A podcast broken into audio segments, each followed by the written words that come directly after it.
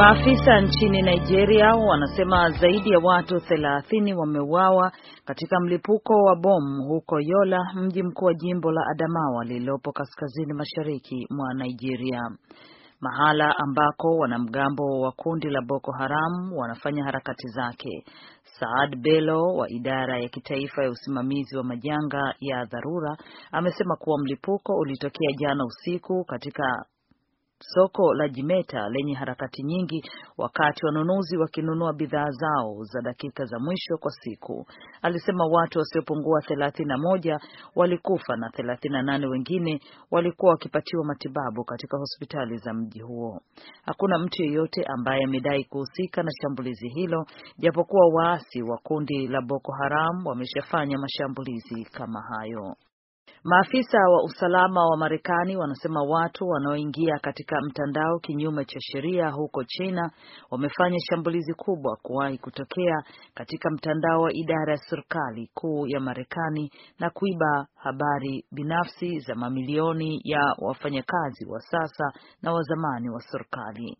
Idara ya kusimamia watumishi wa serikali OPM ilieleza jana kwamba takriban wafanyakazi milioni nne wa zamani na sasa wa serikali kuu ya Marekani huenda wameathiriwa katika kile kinachoelezwa ni wizi mkubwa kabisa wa takwimu za serikali kuwahi kutokea.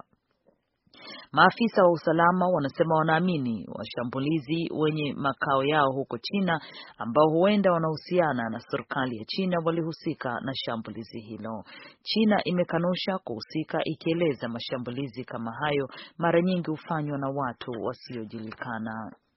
Maafisa wa ulinzi wa vyeo vya juu wa Marekani na wanadiplomasia wanakutana Ujerumani hii leo kuzungumzia namna ya kukabiliana na hatua za kijeshi za Russia huko Ukraine na kujibu wasiwasi unaoelezwa na washirika kuhusu uvamizi wa Moscow kufuatia kuongezeka kwa mapigano kati ya majeshi ya Ukraine, mapigano kati ya majeshi na Ukraine na waasi wanaoungwa mkono na Russia.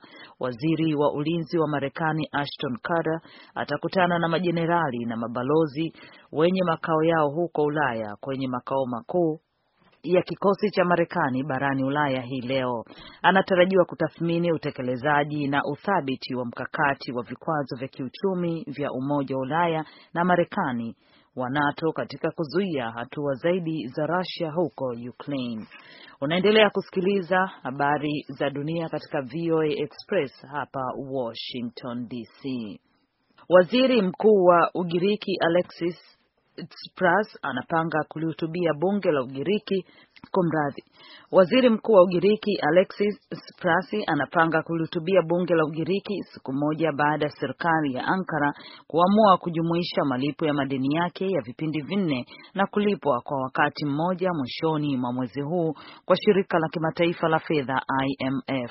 Ugiriki inadaiwa fedha na IMF ambayo imeruhusu nchi kulipa kwa mara moja madeni ya vipindi mbalimbali mbali kwa mwezi mmoja, lakini hatua hiyo huenda ikawa ni dalili kutokea matatizo zaidi katika taifa hilo lenye upungufu wa fedha, wakati wa bunge wakikutana kwa kikao cha dharura hii leo.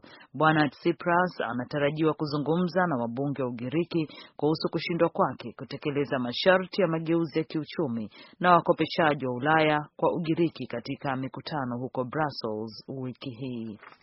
Waokozi huko katikati ya China taratibu wameanza kuinyenyua boti ambayo ilizama kwenye mto Yangtze na wanasema hakuna dalili za kumpata mtu yeyote akiwa hai huku idadi ya vifo ikiongezeka kufikia watu wasiopungua tisini na saba. Video inaonyesha kwamba upande mmoja wa boti iliyozama ya Eastern Star iligeuka kwenye maji leo asubuhi baada ya wafanyakazi kufanya kazi usiku mzima kuigeuza boti hiyo. Watu kumi na wanne pekee ndio waliookolewa tangu boti ilipozama katika hali mbaya ya hewa Jumatatu jioni.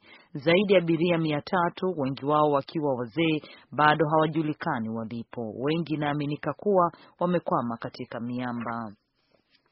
Mkuu wa polisi nchini Pakistan anasema watu wanane kati ya kumi wamekutwa na hatia na kufungwa gerezani kwa shambulizi moja lililofanyika kwa mshindi wa tuzo ya amani ya Nobel Malala Yousafzai kwa harakati zake za kuhamasisha elimu kwa wasichana. Salim Marwat, mkuu wa polisi katika jimbo la Swat Valley nchini Pakistan, aliviambia vyombo vya habari vya magharibi kwamba wanaume wanane waliachiwa kwa sababu hakukuwa na ushahidi wa kutosha dhidi yao maafisa wengine wa polisi walithibitisha taarifa hiyo.